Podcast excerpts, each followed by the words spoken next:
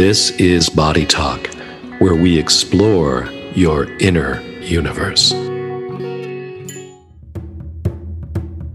Hi, everybody. David Lesondak here, author, structural integrator, fascia specialist at the University of Pittsburgh's Center for Integrative Medicine. And today, my guest is the returning champion, Jill Miller. She has an amazing new book out called Body by Breath, and we're going to dig into it. It's one you don't want to miss. But before that, a couple of announcements here, including a science alert. There's a really great piece I saw in the New York Times this week about heartbeat and time perception. And there are a number of studies out there that show that our perception of time seems to be linked to our heartbeat. It's crazy kind of stuff. Don't start talking about Einstein. This is not about Einstein and relativity. It's more about heart rate variability and milliseconds. So I'll put a link to that in the show notes. It's pretty cool stuff. And uh, also want to make mention that I will be in London on the 2nd of May with my friends Gary Carter and James Earls. We're going to be doing a little half day workshop and then again in Berlin at the end of that week with Gary Carter, including a visit to the Plastinarium and the FR:EIA exhibit. And I'll have uh, email there for more details. And right now, let's just get right to it with Jill Miller here on Body Talk, where we explore your inner universe. Hi, and today on Body Talk, we have my friend, friend of the show, and returning champion for her fourth appearance to celebrate her mammoth new book, Body by Breath. Jill Miller, welcome. Thank you. It is mammoth in size, but not mammoth in archaic in terms of the content. It's very modern, very updated. It's not extinct. I didn't say it was woolly mammoth. I just said it was mammoth. Either mammoth, mammoth woolly or non woolly, they are extinct. Uh, it is 460 some pages. It weighs several, 480, almost 500. It weighs multiple pounds. You could put it on your abdomen and use it as a breathing device, but it is so incredibly comprehensive, so incredibly in depth from the science to the physiology to almost 200 pages of specific exercises, QR codes, videos. Where do I start in, in trying to unpack this? Except I want to know how many years it took you to put this together, not write it, but this is this is something you just don't knock out in a year. Oh no. Uh, so I I guess if I had to trace all the way back to source materials, I started teaching a course about um, actually even before I created the Yoga Tune Up teacher training program, which I think we launched the first one in 2007. Even prior to that, I had created a core integration immersion back in 2005 or 2006, which was a three day course around my approach to core work. And this is this is nobody nobody's asked me this question david and it's really good for me to think my way back because i forgot that even before i developed this 40 hour teaching training teacher training which was the yoga tune-up teacher training i created this three day core course because i had so many people who wanted to be able to learn the the core work that i taught which i thought was really really special. And it wasn't just an exclusive yoga offering. It uh, can traipse into lots of different places so anyway i created this course and the first time I taught it, I believe, was up in Northern California um, in 2006. So I had started ideating the course, I'm sure a year ahead of that time, and had created a course manual. And I think the course manual was about 120 pages. So let we could say I started writing the source materials for this starting in 2004, 2005. Um, the actual writing of the book of the second wave of source materials was I, while I was writing Roll Model, I also was um, on the side writing a course manual for a new course I was creating called the Breath and Bliss Immersion.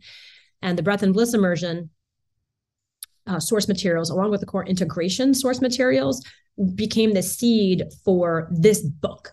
So uh, I guess that was 2006 was source additional source materials for this book. Anyway, I signed the contract. Let's get back to that. So I signed the contract with my publisher, you know, probably within a year of the birth of Roll Model. So I signed the contract with them um, more than seven years ago while I was pregnant with my son Asher, who's now six and a half, thinking that I would be able to write the book during my pregnancy with my son. That is ambitious. Ridiculous, especially while taking care of a toddler. So, anyway, uh, we're talking about way more than eight years to write this book and put it all together. And I, as I mentioned to you before, I took a, an entire year off of writing uh, to work out the chapter in your book, Fascia Function and Medical Applications, and write that self myofascial release chapter. So there were a lot of diversions that prevented me from completing the writing. But I think altogether, it was probably good because more and more research just keeps coming out from um, the breath space and the fascia space. And I was able to continuously incorporate and update science uh, during the during the the post collegiate years that it took to write this. Yeah, I was just thinking when you're saying about all the new information, and let's also talk about awareness around breathing, really penetrating into the popular culture and uh, the the normie space, you might say, yeah. uh, particularly James Nestor's uh, breath book. And this to me is like the workbook that should go with his book because it's got everything that anybody could possibly want, including the effects of breath on different systems in the body, not just the fascia, but the face, the voice, which is a particular interest to me, the brain. I mean, I'm just, I, am just a goggle with how much hmm. good is in here. It's a body breath buffet that offers reflections on so many different systems of the body, but also there's so many practices that really center around what I would call recovery and regeneration um, in terms of, you know, where does this fit into, you know, fitness or clinical practice? This really is a tome of recovery based strategies and recovery based whys and how to's for really anybody at any level of fitness, health, or disease state. Yeah, and it's just about using simple breathing techniques, uh, awareness techniques. I love the fact that almost every exercise, if not every exercise, includes a mindset, which is almost like the mantra you want to keep in mind when you're doing that particular exercise. That really stuck out to me. How did you evolve that? Or has that just always been a part of your practice? Uh, in the yoga space, there is a part of practice that's called sankalpa. And sankalpa is an inner intent, uh, n- not so much a mantra, but it's a direction of focus. And and then if I extract it into the Western model, it really is a mindset. It's a top down concept that allows you to host your body based experience. So I learned this from the Bihar School of Yoga uh, methodology. The Bihar School of Yoga is uh, their meditation practices really work for me. They're very physiological. And um, in their publications, they talk about this Sankalpa as being essential to practice. So I started working with Sankalpa probably about 20 something years ago. And it was revolutionary for me because prior to that, I would meditate and then I would just feel existential terror like for the rest of the day. You know, because it's like you meditate and then the dark side of meditation. Really, you, you know, you do this meditation, or in the case of vr stuff, it's like a almost it's almost a two and a half hour practice. It's unbelievably intricate uh, type of practices. And the way I was, I guess, inducted or induced into the work, my my teacher, Glenn Black, wasn't using Sankalpa with us. But then once it's God, that's such a long story. But basically, I ended up it's okay, go for Swami it. from our school and and asked him because I had come across this the book and the source material meditation. And I came across this article on Sankalpa and I thought, wait a minute, I probably should be doing Sankalpa prior to the meditation and after the meditation so that I don't enter into this space of absolute disconnect, disembodiment, and disassociation that meditation the effect that a lot of meditation was having on me. And what the Sankalpa did is it anchored me back into the world. It anchored me back into the other, the others that I needed to interact with and be able to coexist with.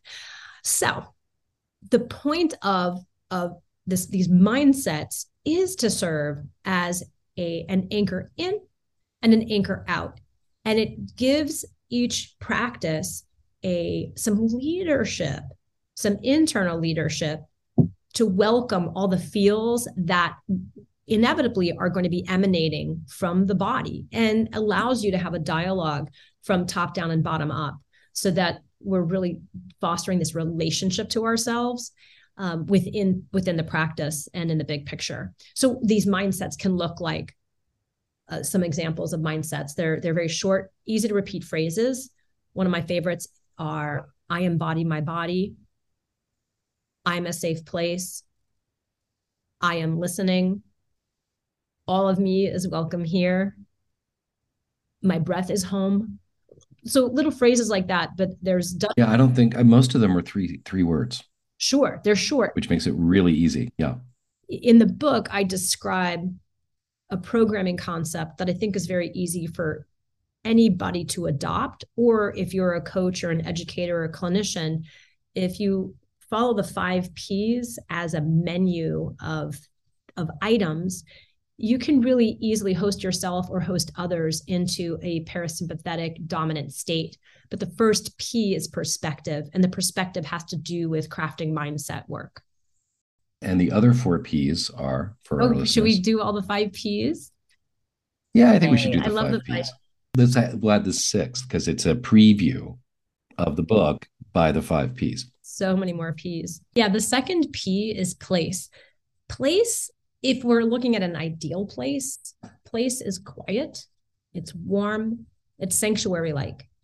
But the reality is, our stressors are typically happening in the grocery store, in traffic.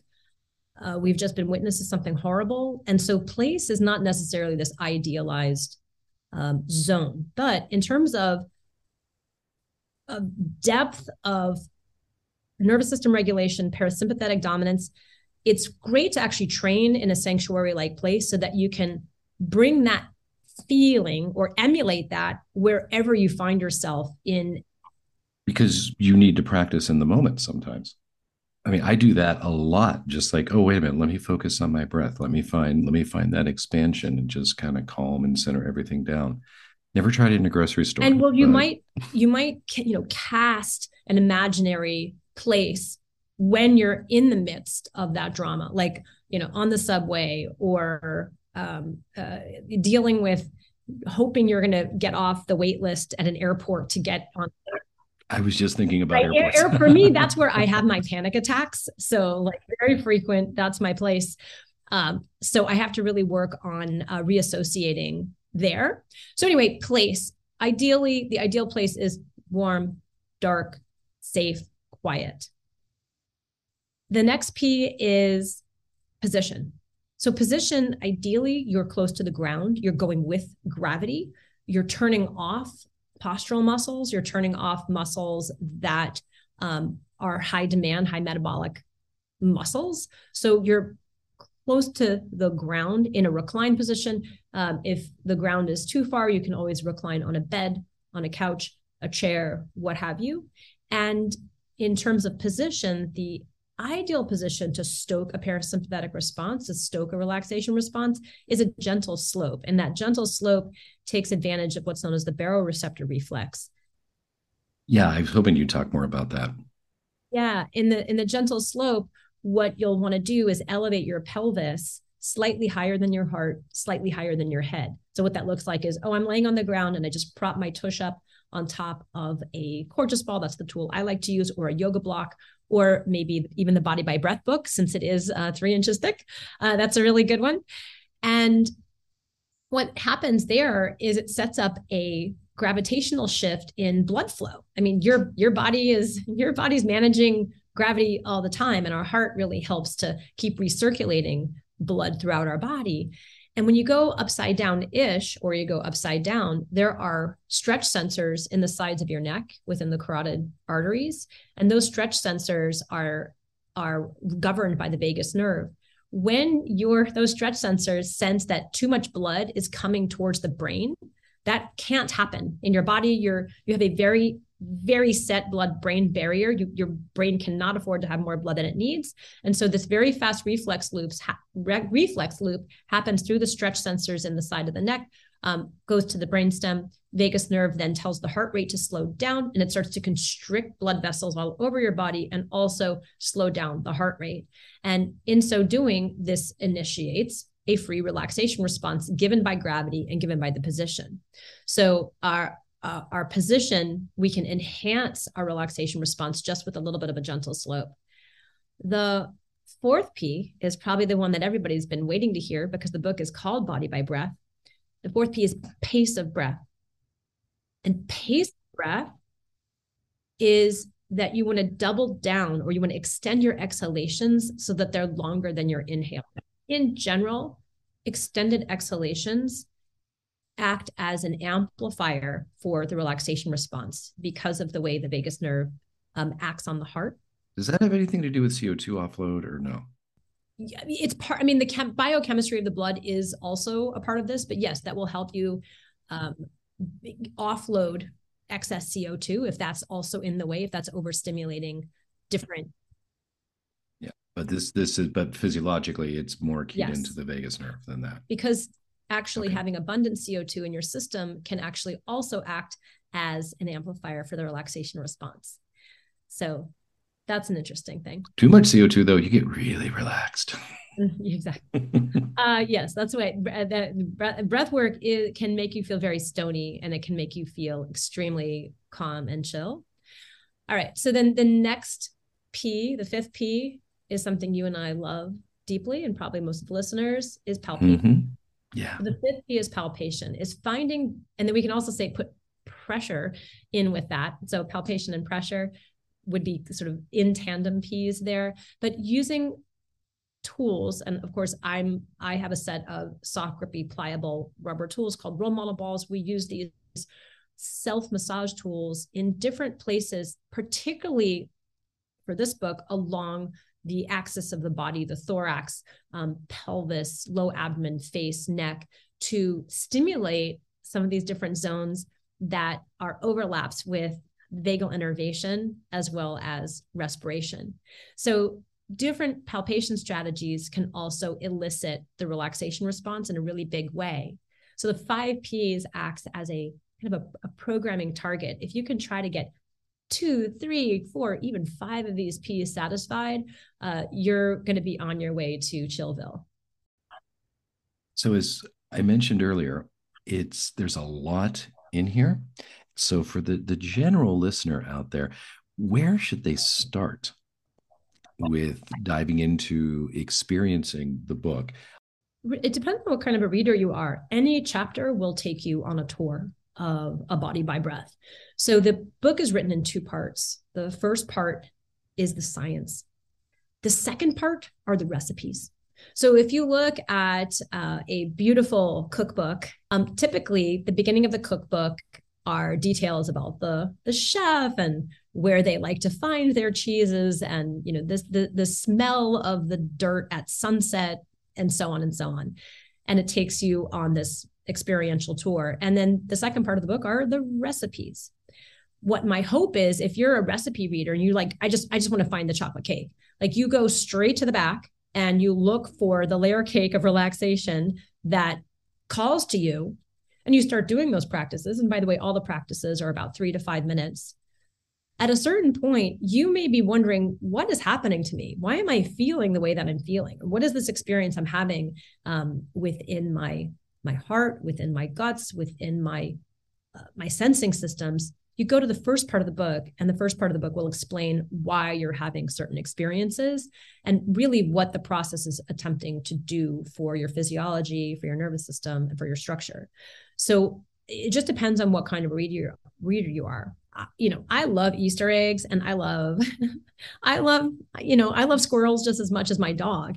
And so Yeah, there's there's a lot of squirrels and Easter eggs in those chapters. There's nice little detours. Exactly. So you could actually just do a read through the boxes and the sidebars within a chapter and also use QR codes. So I have embedded QR codes throughout all the chapters that if you would prefer to have some video learning or some audio learning, it will take you to different links either through um, YouTube or to my website or to other experts' takes on this stuff and be able to get the learning in in a multifactorial, a multi uh, modal way. Or you can just read start to finish. There are, I think, there are very few readers these days, in my, from what I understand, that that read like that. Um, I think if you really want to pick up on some of the journey of the book, the foreword does it all. My colleague Lewis Jackson, who's one of the the teachers within the Tune Up Fitness um, umbrella that that is my company, he came to this work in his early 40s as an asthmatic. Yeah, his story is very moving. And he had no idea where his diaphragm was. And I just it just get get I just get the chills every time I think about it because this is also my mother's story. My mother is an asthmatic. It's one of the reasons why I wrote the book. Or excuse me, it's one of the reasons why I have a deep interest in respiratory health is because I had two grandmothers pass away from COPD and my mother lives with chronic asthma.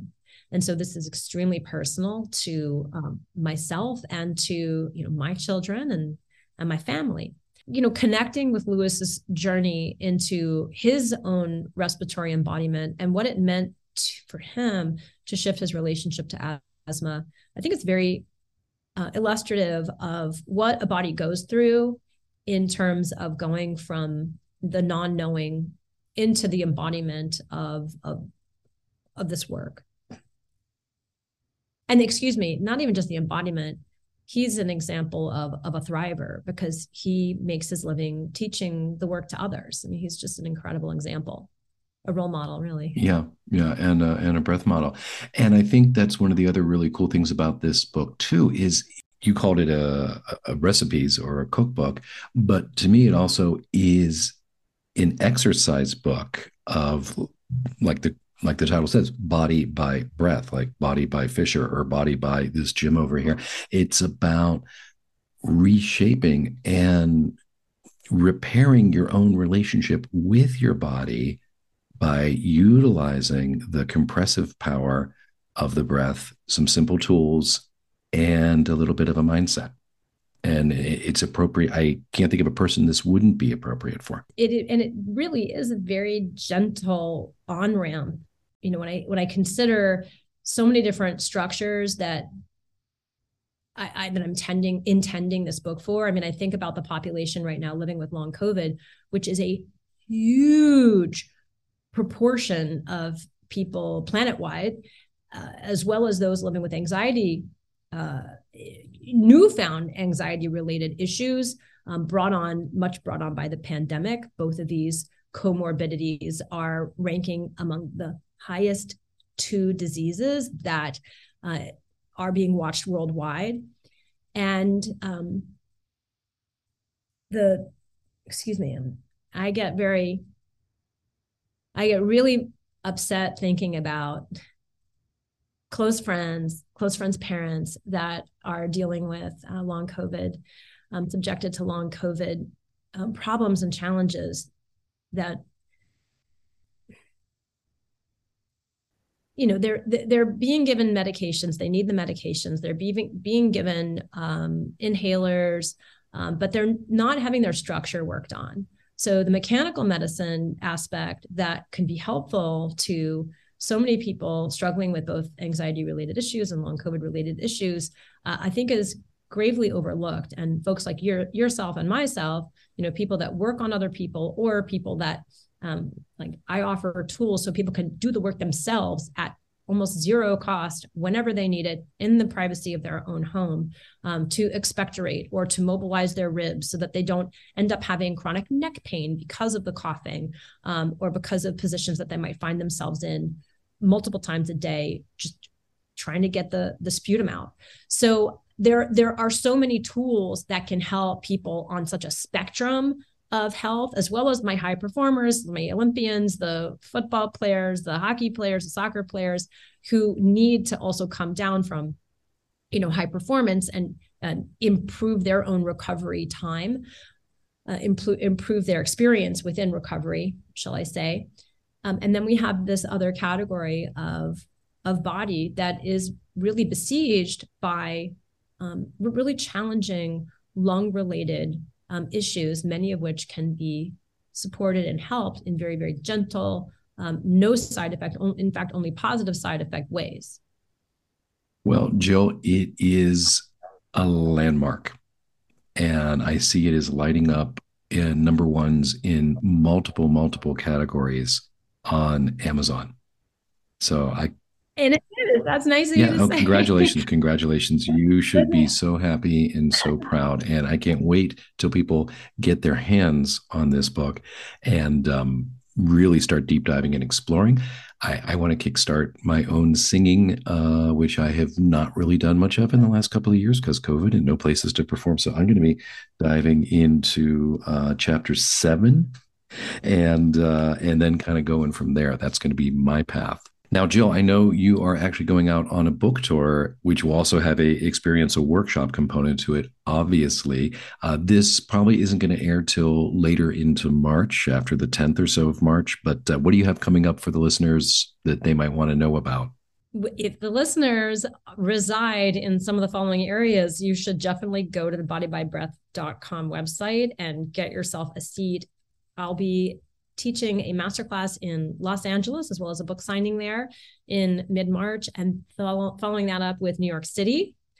Uh, Boston is already sold out. Maybe we'll another date mm-hmm. there. Uh, there's some talk of maybe a, a, date in New Orleans, but I for sure am doing something in San Diego in uh, mid-April, and that's a very high-end kind of spa luxury retreat. Where I'll be presenting on Body by Breath. But for the worldwide listeners, I'm doing a three day body by breath immersion course, which is the three day, three day, ex- a three day weekend.